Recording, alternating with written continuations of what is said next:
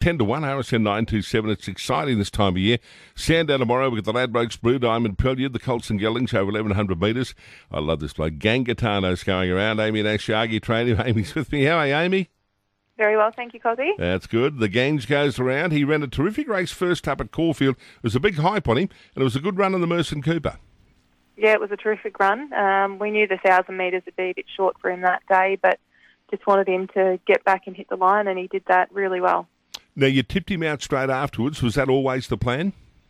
Yeah, we um, we wanted him to have a run before Christmas, which is what we did. But obviously, we'd always been targeting um, a blue diamond pass with him. But just he didn't have too long off, but just a little bit of a freshen for the body in mind. And um, yeah, we've been ticking him over nicely, and everything's fallen into place so far. Has he grown in the time you tipped him out?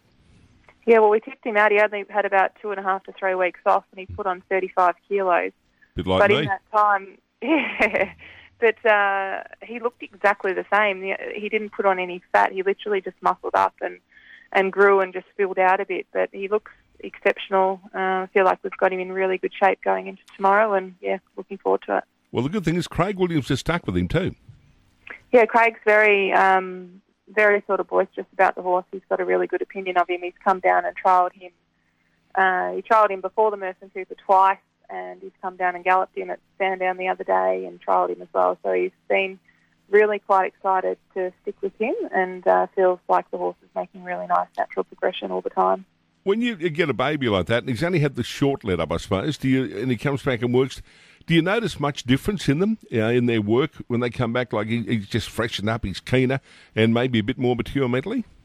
Yeah, definitely. We've seen with this horse in particular, like he really knows um, he just knows what he's doing now. It's always nice to tip them out on a good note and give them something positive to go away and have a think about whilst they're on holidays, really. And um, he's he's just a lot more mature in the way that he's going about his work. He was he was always very professional anyway, um, but he's just taken that next step, and you can definitely see a, a sign of maturity in the horse this time round. Amy, people look and they'll see he's got a stallion chain on him. For people who don't know, what's that do?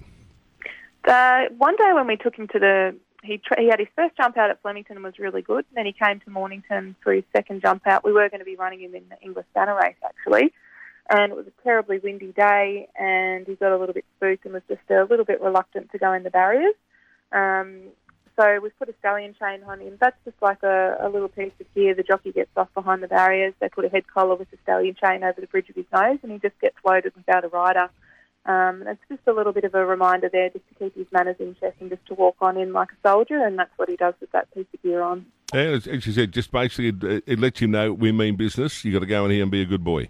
Yeah, it just takes away all the distractions from having a rider on him and everything else around him, and he just has to focus on the handler with a barrier attendant in front of him, um, and they've got that chain on just to say, hey, come with me, and he goes, okay, no problem.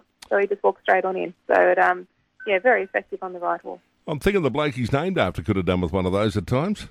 Probably could have done with a few more gear changes than that too, I reckon, Cosy. But um, it's a brilliant name, isn't it? So oh. for those that don't know, he's out of a mare called Colosimo, and obviously um, Vince Colosimo played Alphonse Gangitano in uh, in Underbelly. So it's a it's a very very good name, and um, yeah, no surprises either. We call him Vincent at home for his stable name. With Amy Yagi, Amy, one horse you uh, just missed second up with would have been a nice result. I'm uh, guessing at sixteen dollars, but he won the other day at Kilmore on my pat. Looks very very impressive. Yeah, I wish he had won at sixteen dollars rather than the um, three or four bucks that we got when he did win. But he is a very promising horse, and horse that we buy that we, we didn't buy. We um, we sourced him out of New Zealand um, as a three-year-old, as an unraced three-year-old, and um, he's just taken a bit of time to mature, which is very typical of the race of flags.